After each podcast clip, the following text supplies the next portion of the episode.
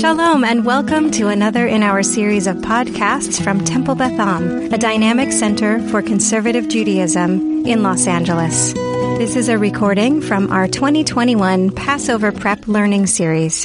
First of all, I just want to say a preemptive thank you to Tyson Roberts and to the entire refugee task force. It's been lovely getting to plan this and to think about how Temple Beth Am could be more involved in making this a community wide effort and knowing uh, how to be part of making change in this way. So I'm just going to give you a, a brief overview uh, on how we came to this and what is to come this morning.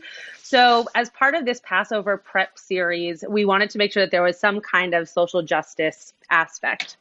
And as we all know, one of the major themes of Passover is slavery and freedom. And so we wanted to talk specifically about how slavery is not just something that we saw in Exodus, but is something that is still around, unfortunately, in our world in many ways. And we wanted to bring it close to home. We wanted to make sure that this wasn't just about global slavery, but was also about things that are happening here in Los Angeles in our own community. So we are going to today hear from Joe Goldman, who is going to be representing HIAS, uh, and from Sheila Thomas, who is going to be representing 1LA, and from Susan Jacoby Stern, who is going to be representing CAST. And we're going to be talking about modern day slavery into modern day redemption. So it's wonderful to be here with all of you. And Joe, I'll let you take it away. Great. Well, thank you so much, Rabbi, and to the whole Temple Beth community and, and everyone for uh, welcoming uh, me in back into the uh, TBA world and uh, the virtual world, I should say. And again, my name is uh, Joe Goldman. I'm the community engagement director for the Western region at HIAS, the world's oldest and only Jewish international humanitarian organization providing vital services to refugees and asylum seekers you know, we were established in the late 1800s as the Hebrew Immigrant Aid Society, as many of you know, to assist Jewish refugees fleeing pogroms, the Holocaust, revolutions, and expulsions from throughout the world. And now HIAS serves people of all backgrounds across five continents. While the work uh, that we do is still often with Jewish populations in harm's way, we apply our expertise globally and have resettled. Uh, we resettled refugees because they were Jewish, and now we resettle refugees because we are Jewish. Welcome the stranger appears in the Torah 36 times, more than any other commandment. Uh, this should be as no surprise to all of you. That's why you're here today. And welcoming refugees and asylum seekers has been American bipartisan gold standard practice of foreign policy, national security, and economic vitality. For this program, modern day slavery to freedom in Temple Beth Am's ongoing Passover prep learning series, it provides us with an opportunity to take stock of the global and domestic challenges fueling modern day slavery and also share some personal experiences. So in addition to yours truly, uh, as Rabbi Schatz mentioned, you will hear from two other speakers uh, who will provide more context to these issues on a local level. And I'm excited to introduce them very soon. Right now, there are approximately 80 million forcibly displaced people around the world, more than after World War II and the Holocaust.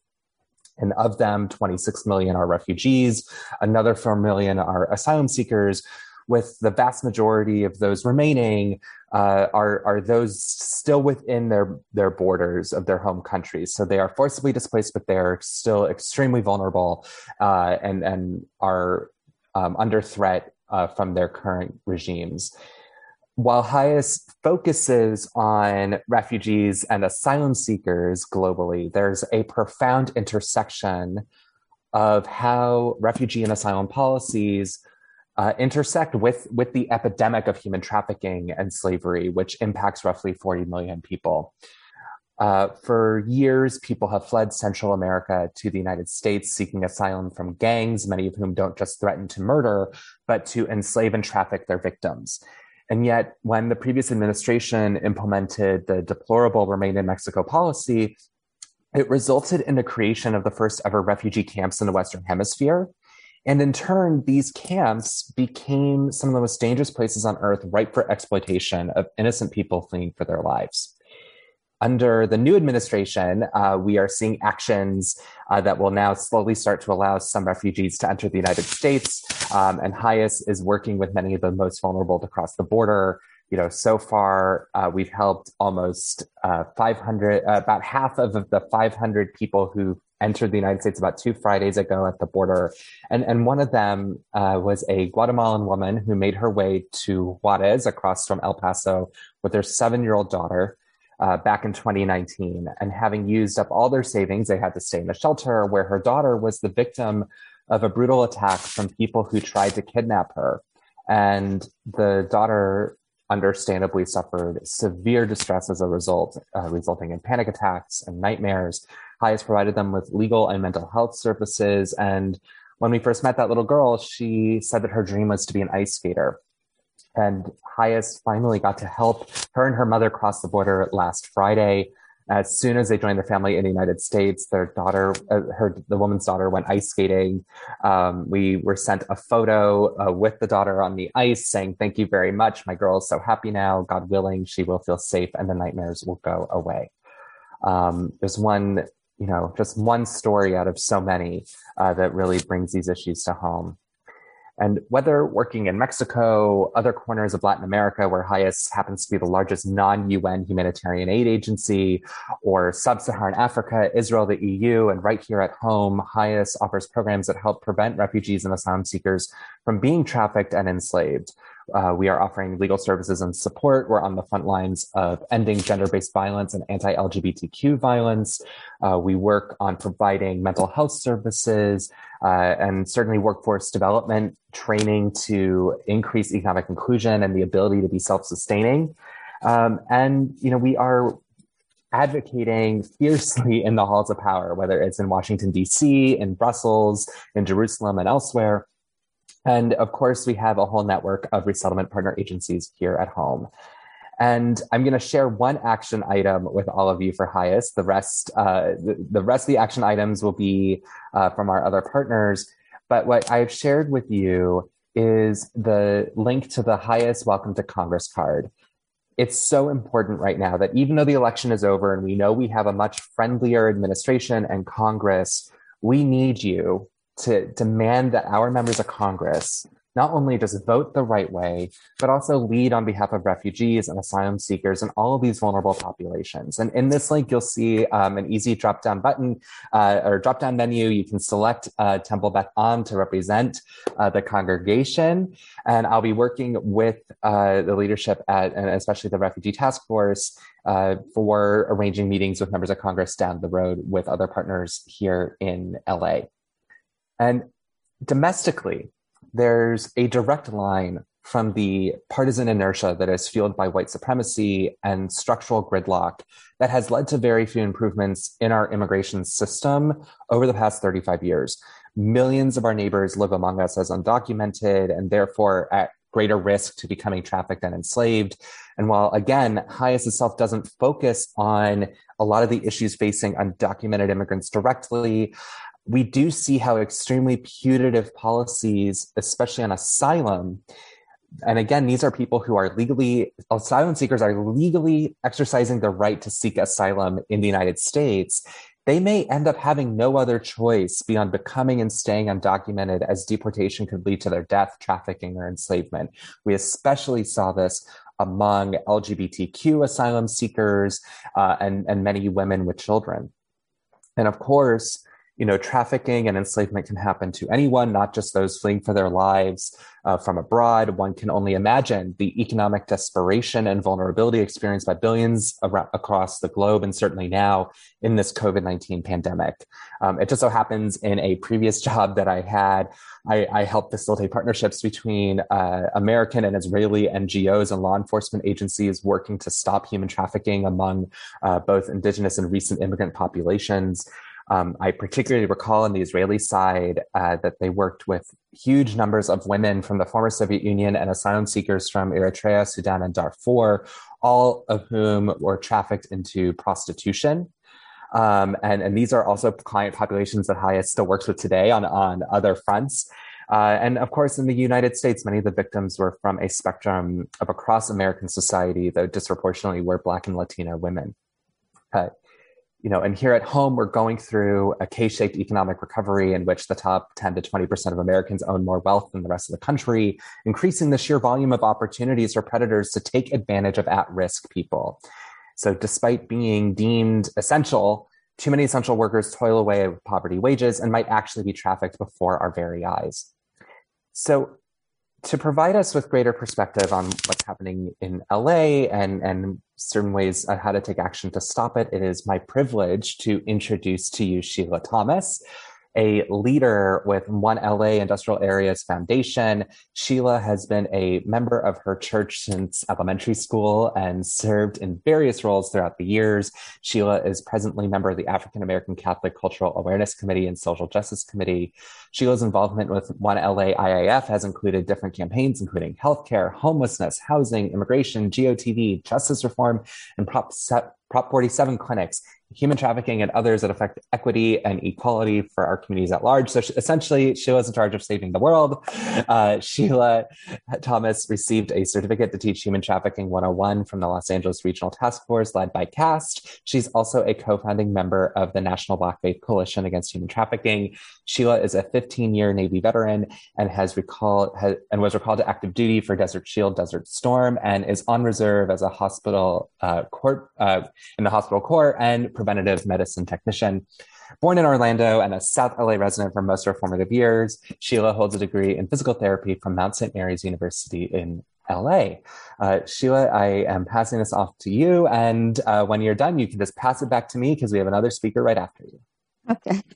Um, thank you for reading all of that. Um, please, I'm sorry to bore everyone, but we get started on our um, human trafficking in Los Angeles, and we want to talk about how we were, uh, how the church community and families have felt those um, who are involved in human trafficking. Um, I attend basically two churches, St. Bridget's and Holy Name of Jesus Church. St. Bridget's is along one of our tracks in Western. For many, many years, we watched young ladies being trafficked and did not know what it was. We looked at our children as being on one side of the fence and the other children shamefully being on the other side of the fence and saying, do not telling our children not to go over there on that side of the fence. But in years in watching this, we realized what it was. First reaction was to go out and start pulling guys out of the cars. But then we said, no, no, no, let's get educated. Because then we knew that would be much more harmful to the young ladies than to the men.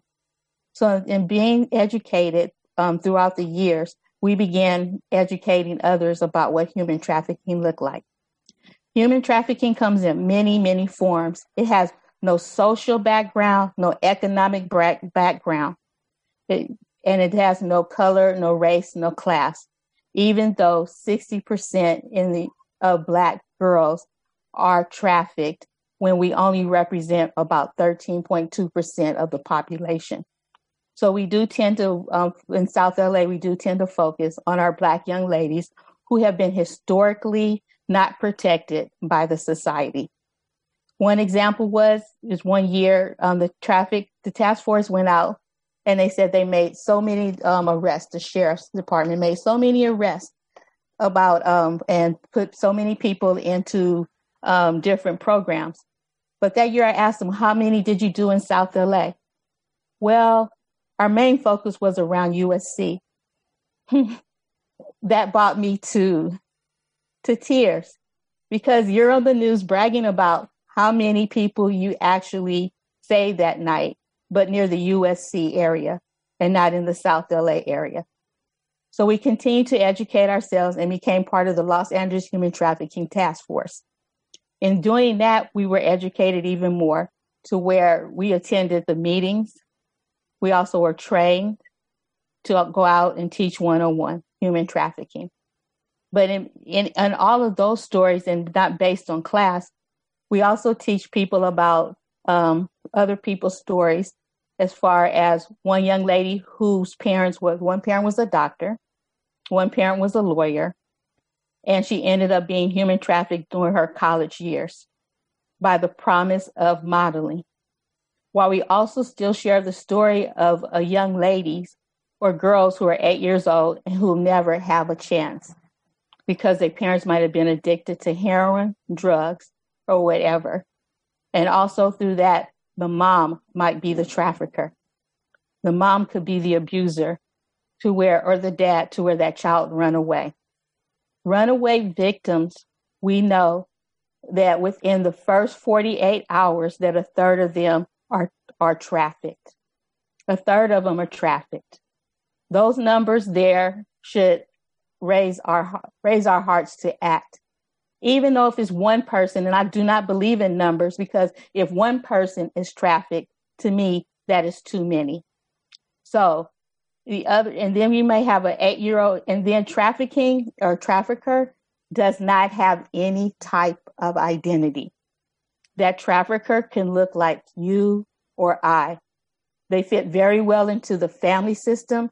They fit very well into someone shopping. and I mean shopping by um, these, they tend to go to familiar places where there are people of vulnerability.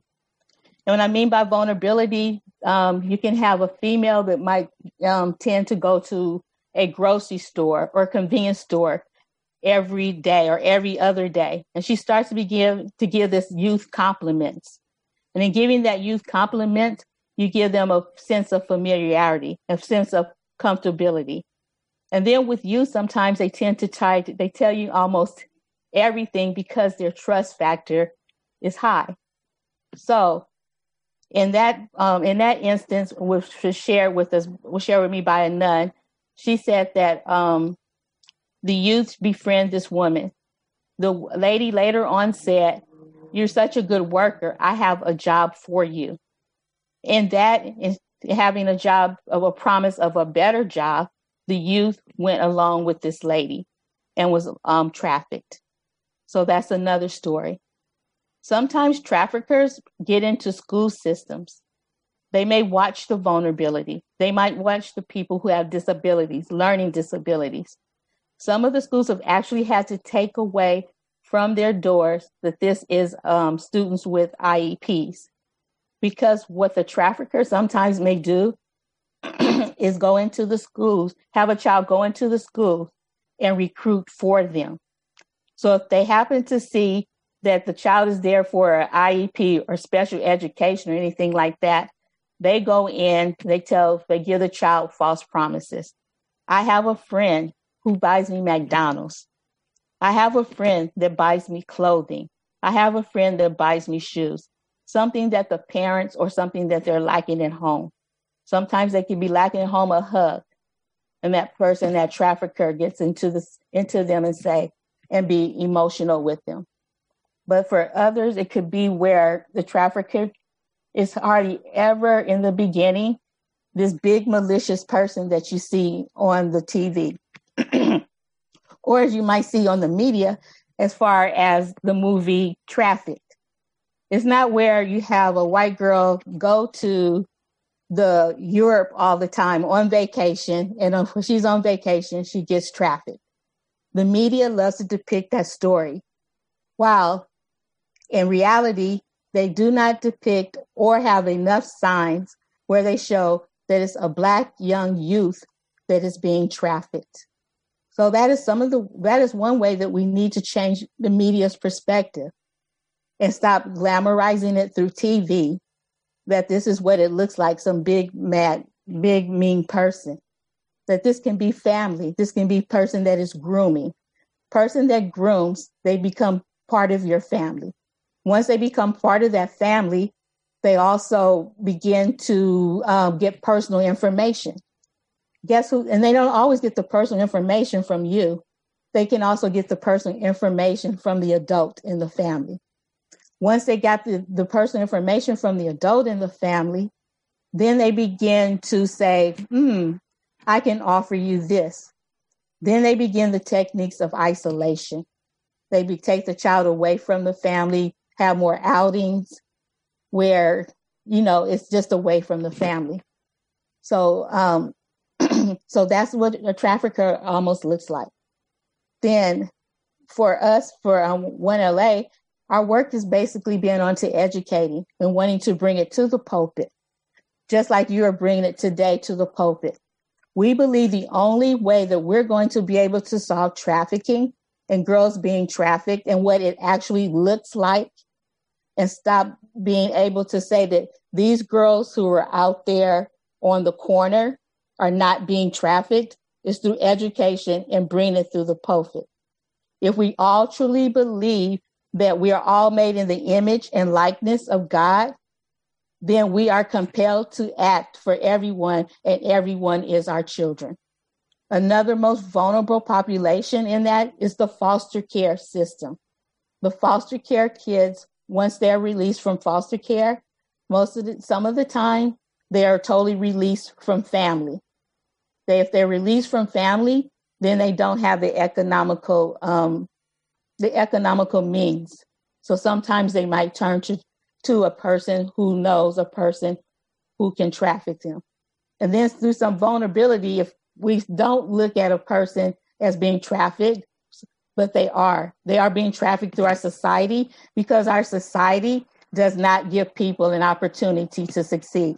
So even though sometimes there's not a pimp there, it's the society also saying, we cannot help you. We do not want to help you. And as Joe said, we have the people that are up here and the people that are down here. So to me, that is a form of a trafficker. So, and that is um, more my personal opinion than what is in books. So I just want to share that. But also through the foster care system, we can also help people um, who are foster care parents by sometimes giving them a break. You can develop foster care areas within your own communities, within your own churches, to where you have foster care drives.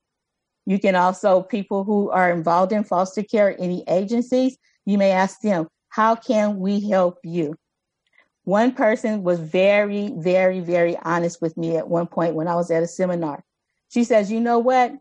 Um, it is so nice that the um, we have the nice little Jewish ladies that come out and they help support these parties. But in actuality, they need to see people that look like you to come out and support their parties. I thought that was so honest and so brave of that person to come out and say, I do not see enough people that look like you, you know, helping out at some of these um at some of these parties. So or any type of event. So I appreciated that as a life learned lesson that it does need to take people that look like you, people who look like me to work together to solve this problem. Also, we need to uh, we need to join. Oh, I'm sorry, I probably should drink water. We also need to join organizations such as um, or support organizations such as CAST. CAST sometimes may send out emails where they have a housing available, but they need linen. Or Journey Out might say we have housing available, but we need linen. We need people of interpretation. So just be aware of organizations such as Cast and Journey Out and to meet their needs as far as um, as far as being a supportive. Are there warning? Someone said, are there warning signs that our children should look out for in their schools?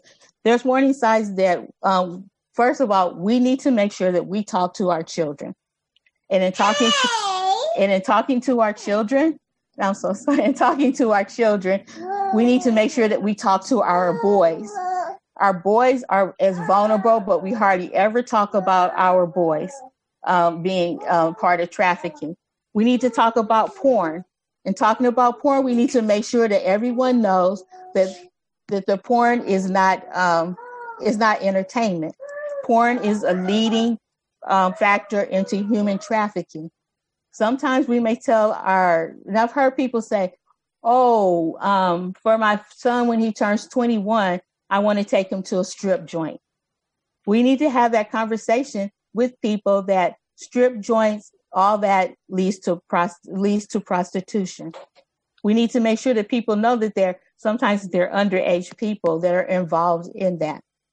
That it is wrong. That we need to stop sexualizing people by color, by race, by nationality, and we need to pay more attention to our boys and have those most vulnerable conversations. The same as we do for our girls. We talk to our girls a lot more about this but we don't talk to them enough. The recognizing signs that we may see is we see changing in behavior, changing in the way a person dresses. We might see that there's malnutrition, um, that they're bringing home gifts, that they they have two cell phones at home. One cell phone can be a burner. One cell phone can be the phone that you gave them.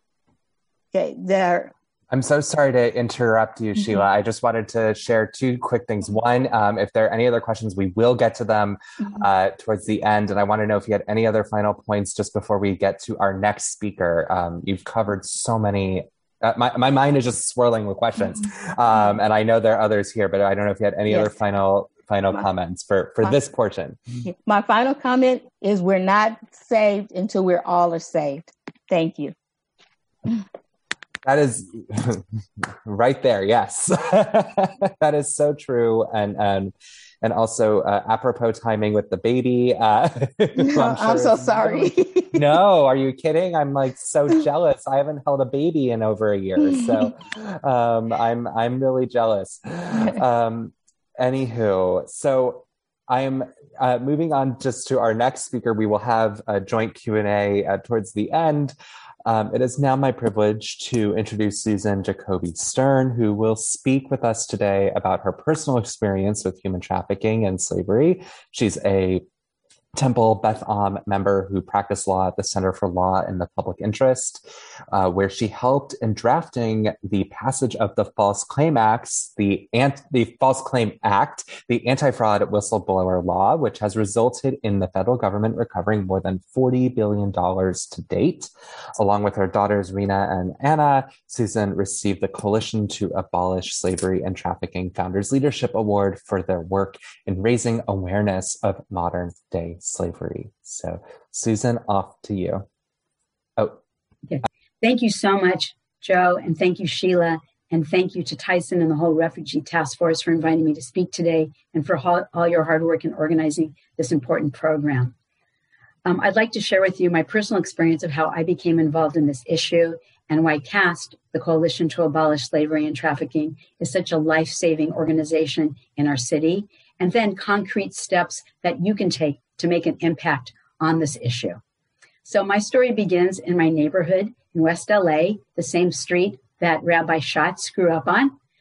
Um, one of my neighbors came up to me. We, we our kids uh, play together and introduced me to her new uh, housekeeper and babysitter, a very young Indonesian girl.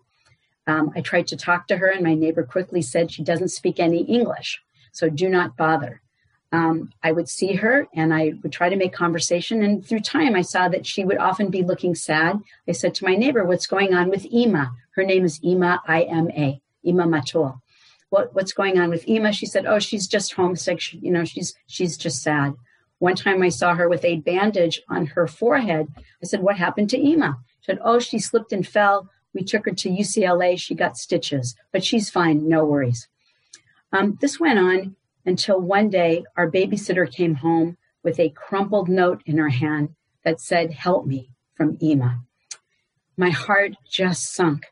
I found out through the babysitter that through her halting English, Ima had told our babysitter that our neighbor had never paid her for her day's work in three years, that she had confiscated her passport, that she had suffered you know, physical abuse when she didn't do something that our neighbor felt like she should do.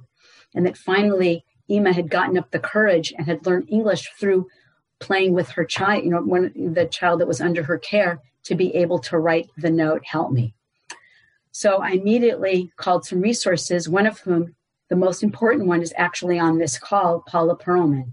Paula Perlman is a member of Temple Beth Am, and Paula said to me, Why don't you call the Pacific Asian Legal Aid Center. They may know where to direct you.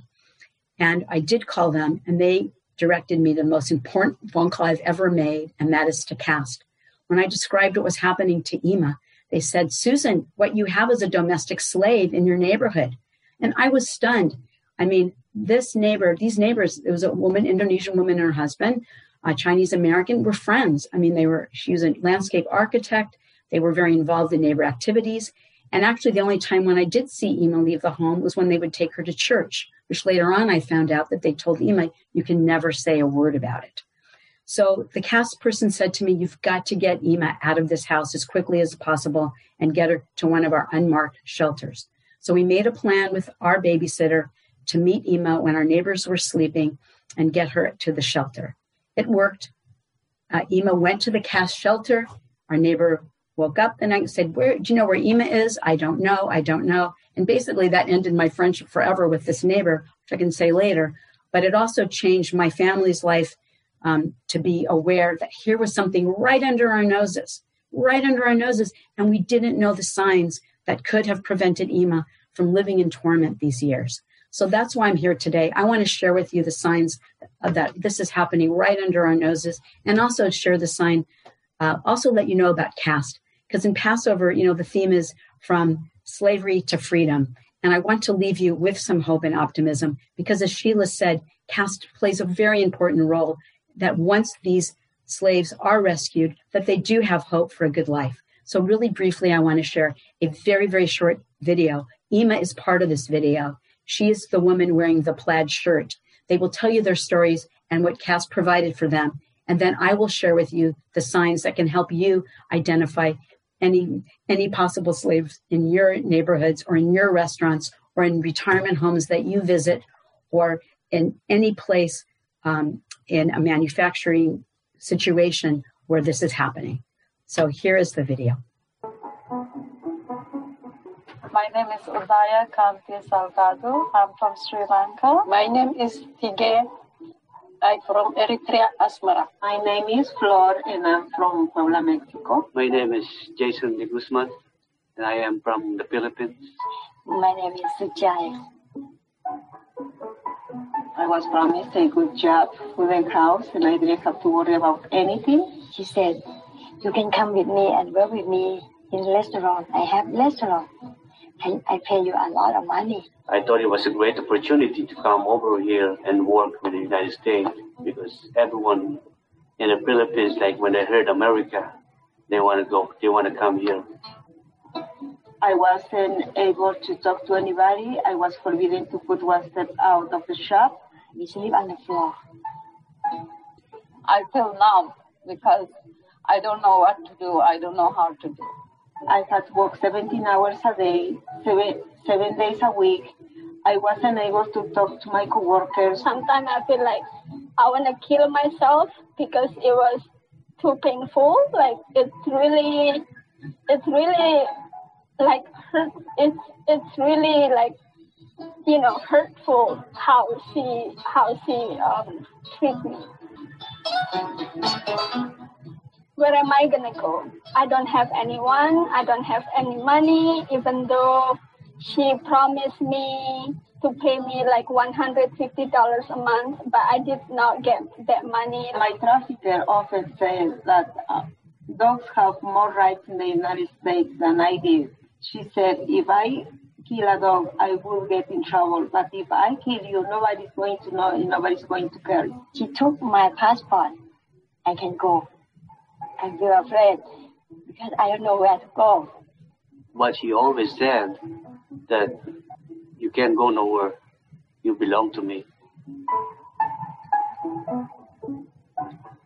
The day that I was escaped, um, that w- the woman who helped me like took me to CAST the same day, and uh, since then, CAST helped me a lot with you know shelter, with food, with money, with anything that I need to get on my feet. They brought you like who was going to help you to talk or interpreter, like if you need something.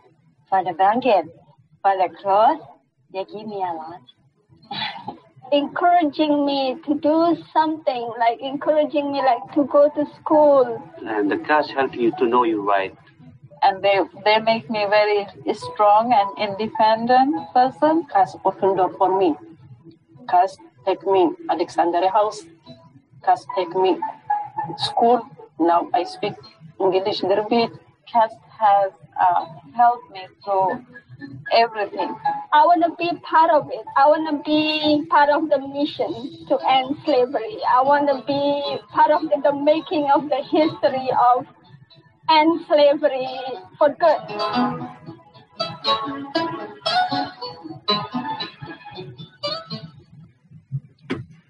Okay. So I, I shared this video because every single one of those survivors made their way through CAST because somebody saw the signs that they were being enslaved or they were able to reach out to somebody who helped them. And so now I'd like to share. Oh, hold on a second. Hold on. Okay, hold on one second. Okay, here we go. Okay. okay. Sorry about that. Not a problem. Okay. Okay, we are back. Um, I just wanted to say that every single one of the survivors were helped because people recognized the signs. And I'd just like to share some of the signs with you. For example, if you're in a neighborhood and you notice that somebody that works for one of your neighbors is not ever leaving the house for a day off, that's a sign. We didn't notice that Ima didn't have anywhere to go on a day off and never left a day when she was working. Um, if there was no eye contact, even she barely would raise her eyes to speak to me. She was intimidated. If you see that there's signs of injury, the bandage should have been a tip off. Um, in restaurants, uh, one of the the um, one of the men, Jason, that you saw in the video, somebody noticed that where he was working, there was a sign of bedding, and there shouldn't have been bedding in a restaurant. And in a nail salon, somebody noticed that there were some sheets on the floor in a corner. Nobody sleeps in a nail salon. I mean, these are signs that are little things. Trafficking is often hidden in plain sight from all of us. So noticing, just having your eyes open to those kinds of signs, um, and just being aware that there is a hotline. The number there is on the hotline. Um, CAST Hotline. They are open 24 hours a day. And obviously, if you notice anything suspicious, Sheila mentioned sometimes you see young girls selling candies in markets, and there's a big van parked on the side, and the girls are very reticent to make eye contact. They just want you to pay for it. If you see that week after week, you can call CAST and say, I think I see a situation where there might be some intimidation. Um, they will check it out for you. And during the pandemic, unfortunately, there's been a 50% increase in hotline calls. So the first thing I would tell each of you is listen to the signs, go to the CAST LA website. They'll provide you with more signs. Um, raise awareness of your friends and family that you can find this kind of slavery just under your nose in the places that I mentioned. And also for Passover, we prepared a, a, sheet that Rabbi Schatz can share with you. It's sort of recognizing the 10 plagues of um, modern slavery. My daughter Rena um, made it, composed it, and it has the CAST LA website on it. You can download that and share that with the members of your, probably by Zoom, most of us, with the members of our um, family or friends who are attending the Seder. And I also wanted to give you hope because Ima has gone on to be a leader in the Survivor Network. And I'm going to share with you what happened to Ima since she went to CAST. As you saw from the video, CAST provides education, vocational training, um, trauma support, which is huge, and just does what, what these people need to get their life back together. This is a picture of her with President Obama. Uh, she received an award from at the Clinton Global Initiative Conference, being a leader in a national organization to advocate for survivors of slavery and trafficking. And she has gone on to speak at the Democratic National Convention in 2016 and what I also want to leave you with is that she also helped change some of the laws that could have helped her. I gave the example in the beginning of when she was taken to the UCLA emergency room for the stitches. Um, she advocated for a law and it was passed that if you now go to an emergency room with somebody else, you're separated from that person and given an interpreter if they don't speak your language, because that person could be the one abusing you. And if she had had that, then maybe she wouldn't have had to go home with her abuser who claimed that she slipped and fell. So uh, that is what I want to share. And if you have any questions, I'm open to questions. Wow, thank you so much, Susan, and and for you and Sheila, both of what you shared just uh, it illuminates and and it really gets you thinking about so many of the instances in which you know we are encountering or, or like you know we're, we're very likely encountering trafficking and not even knowing what is before our very eyes. And you know one of the questions and, and thank you susan for sharing about the um the, the, the what has happened to Ima since and what she has uh, accomplished in terms of advocating for laws I'd be curious to learn a bit more. And, and there was one question that came uh, came in the chat directly to me about trying to understand the some of the intersections with law enforcement. Um, you know, one of the questions was when women are trafficked, are you know when are police involved and, and are women prosecuted, especially if it's something like prostitution? Um, and, you know, I'd be curious to hear from uh, what what the status is on that, but also we can go a little bit deeper on how are these policies enforced? How you know is this something that um, you know, we we that's factored into OSHA compliance? Is it something that is uh, that we're expecting our more local law enforcement agencies to be uh, checking up on all the small businesses and things like that, which I imagine is is a very time consuming, tedious uh, practice uh, to make sure you know to really dig deep for for these issues. I'd be curious to hear a bit more. Um, as I'm sure there are other questions that will come in, but but that that's the big picture to both of you uh, to get us started. Um, well, I'll say in terms of CAST, CAST really prefers a community based public health model where you get into the communities and earn the trust of community members. And then through education, as Sheila mentioned, really try to hit this problem early. Law enforcement, of course, um, is, is necessary, but oftentimes with sex trafficking, for example, they do sting operations where they arrest both the, the, the John and the woman or the, the, the man who's engaged in the, in the trafficking themselves. And then we have to go in with the legal teams to make sure that they know this is not a prostitution crime. This is somebody who's a victim of slavery and trafficking. So it takes a lot of education. And the low hanging fruit are the sting operations that law enforcement do. The, the, to find out the kind of uh, slavery and trafficking that I'm also talking about, the labor, that takes more work and that takes more community trust and community building. So I would prefer that the, the group get all, I mean, I know CAST and speaking for CAST, a whole community based model where it's not just law enforcement. Because Ima, for example, before I called Paula, uh, who gave me the name of Pacific Legal Foundation, somebody said, call the LAPD. That would have really been a disaster in our case because our neighbor, so respectable, would have answered the door. She would have explained, oh, no, there's no problem. Ima didn't know English. It, Ima would have been totally uh, intimidated because her neighbor, my neighbor all along had said, You're going to end up in jail, you're going to get deported, you're going to get raped. I mean, it would have just played into that whole fear. So I think one thing we're really working for with Mayor Garcetti's office is a more community based public health approach than, law, than just solely relying on law enforcement to do these sting operations. And um, One LA is basically working with the city attorney's office and the district attorney's office as far as supply and demand. And we're trying to understand the whole um, the whole John program. And so, which was for um, educational purposes, John is a person who buys um, who buys sex, and so for that, our understanding of trying to break with the break the, the supply and demand is that hopefully one way that would be a way of absolving um, human track human sex trafficking, and so we also um, at this point also brought attention to people, those who are hurt, hurt people. So we also focused on, um, oh, we also focus on the trafficker because sometimes the trafficker may have deep rooted um, problems. So One LA is basically focusing on all aspects of trafficking. And also with law enforcement, is just bringing it to their attention that everyone um, is a victim in this whole process. So just Sheila, I believe we were all muted for a second. There we go. Okay. All righty. Uh, and I think I just um, ended up by saying um, that we just continue to educate, even educate our law enforcement, um, having our law enforcement come to the table with meetings, having our city district attorneys and their involvement, and also um, talking to um, having Dr. Paul involved in some of our conversations because now she is over having teaching behavioral um, aspects to our law enforcement. Great, great. Thank you.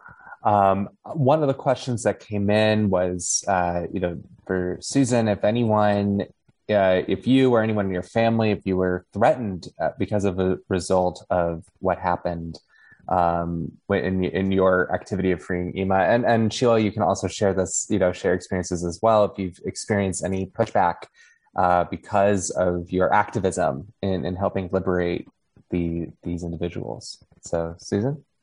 Um, in our case, the FBI immediately told us not to make it known that we had helped Ima in any way because my neighbor, we don't know who trafficked Ima to my neighbor, and that trafficking network was still alive. So they basically said, do not let your neighbor know. don't be public. My name was never used. In fact, when they mentioned that that uh, leadership award from CAST, they never mentioned our names on the invitation.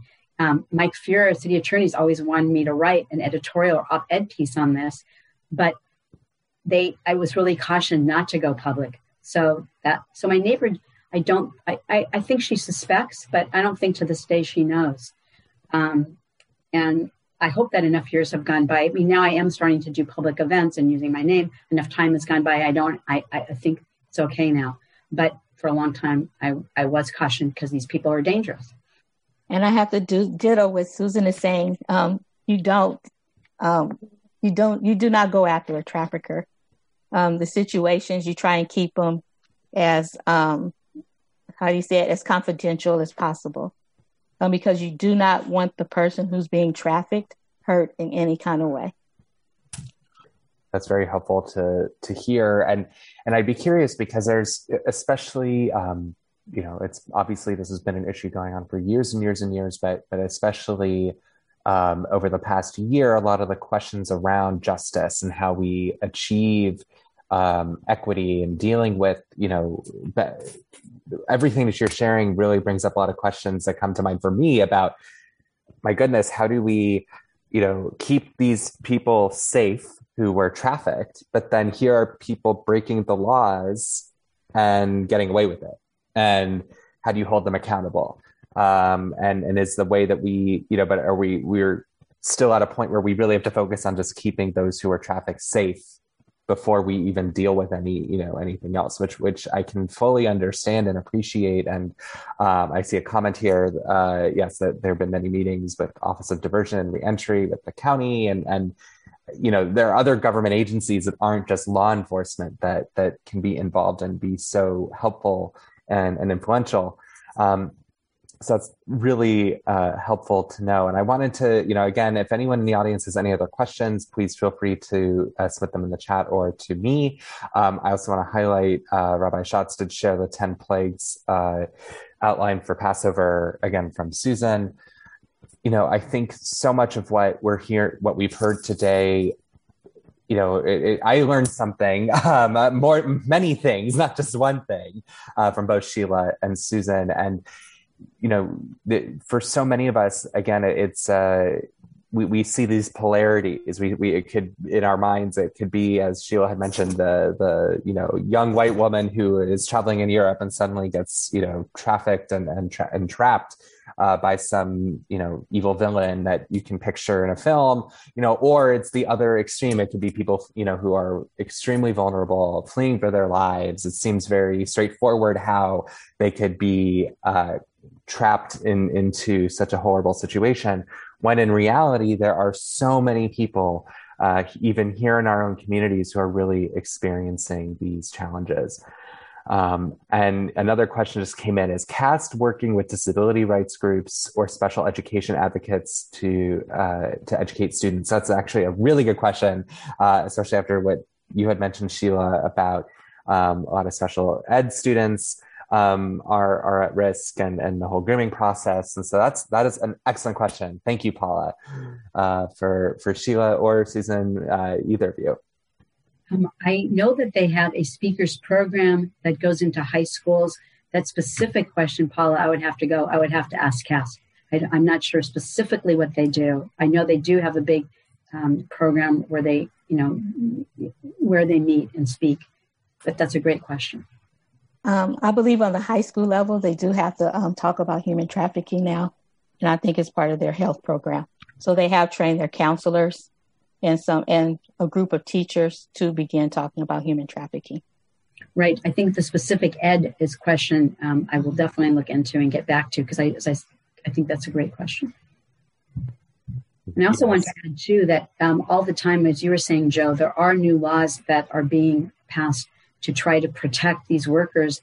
And so they're not deported along with, you know, especially during the last administration, that many were just deported along with others and not being given special status that they deserve as victims of human trafficking. So if you follow CAST on social media, you can see which laws they're proposing and, and, and continue yourself to publicize when to thank people who are um, proposing new, went to thank congressmen for proposing new laws and senators. And right now, there's a bill on Newsom's desk for emergency funding that, uh, as a result of the virus, uh, result of the pandemic, uh, to for social service an increase in funds for social services. So we're thanking uh, senators who have signed on to that bill, and you can find that on the CAST website. Very helpful. Thank you so much, Susan. And, and uh, it raises a lot of important questions, especially as we're now entering the um, all these all these conversations around reopening schools and what and and of course I know you know certain special ed programs have been open uh, in you know in in big chunks of the pandemic and not just in you know it's uh, maybe a bit different in California but certainly all throughout the country this is a big issue um, and and so you you raise a lot of important questions and ideas. Um, before we uh, wrap up this program, I wanted to know if there was any uh, final note you wanted each of us to leave with. Uh, and and Sheila, I'll start with you. Um, just if you see something, suspect something, anything like that, um, tell someone. Use the hotline number that you did see, um, or call your local um, enforcement. Um, especially when it's children, you see children laid out at night um, doing things. They're not just misbehaving or not being supervised or any of those kind of things, especially kids that are in front of supermarkets. Um, see something, say something, do something. Yeah. I, yeah, I would add on to Sheila, Sheila, which Sheila said exactly, and just raise awareness and educate. As I said, if I had known what to look for, I, I, I would have seen it, and I just didn't know. And it's not it, it, it's around us everywhere. So just keep vigilant and stay aware and you can make a difference. An individual can make a difference. Absolutely right. Well well thank you so much. I also i do see that quick question. Is HIAS working to expand the number of u visas. There's a huge waiting list of people who are victims of crimes. Yes that is something we are trying to do. A lot of our uh, pro bono attorneys are very active in working on behalf of clients on these issues um, and, it is part of a huge uh, push in all kinds of immigration fronts, especially on asylum seekers and refugees. Uh, the U visa issue has been a huge challenge for so many, especially under the previous administration, uh, where they tried to basically make it impossible for um, anyone to really seek asylum and, and to get asylum. Um, and so, with that, uh, thank you again, Sheila and Susan. Um, your your stories and insights uh, were really incredible, and and for me, a very special way to observe and mark Refugee Shabbat this whole weekend, even though it's not even Shabbat anymore, uh, but it's still part of the whole big picture. And um, I am now going to uh, pass on to Tyson Roberts, the man who brought all of us together, um, and go from there. So, thank you very much. So I'd like to also repeat my thanks very much to Susan Jacoby Stern and to Sheila Thomas. Uh, this is, I think, Sheila's second time this in the last six months that she's joined us for an event. So thank you so much. Um, thank you again, Joe, so much for all that you do for HIAS and your continued partnership um, in so many ways with Beth Am. Um, and well, I was going to say most of all, but first I'll say thank you so much to my uh, refugee task force. Um, this was a, oops, my I'm sorry, my, my battery started going down. Um, we we didn't think of human trafficking at first. We are just going to do the, the, usual sort of refugee Shabbat event, and then someone in the um, task the task force suggested uh, if we're talking about slavery, slavery is not something that just happens in other countries or in history. It's something that's happening right here in our neighborhood, which is bizarre, right? Like you you don't think of that. That's something that's happening in a different time or a different place. Um, and as we've heard from our speakers, it's not happening in a different time or place. It's happening right now and happening right in our own city. So um, I thought it was a, a fantastic suggestion from the, the task force, and um, these speakers were all amazing. So thank you so much for coming. Um, and anyone else who wants to get involved in the Refugee Task Force, uh, definitely get in touch. Um, and so, most of all, though, thank you to everyone uh, who came today. Um, there's a lot happening, right? We just finished Purim and Passover is coming, and there's so much uh, going on. So I, I, really appreciate everyone coming out um, and spending time today talking about this uh, challenging but very important issue. Um, and it's it looks like it's being recorded, so I think it is available for other people that weren't able to join now. So spread the word. Um, all the information that's been shared today, all the different links and um, uh, documents and resources and videos and so on. Please do uh, share this with your friends and family so it goes beyond um, just the people who are able to attend today.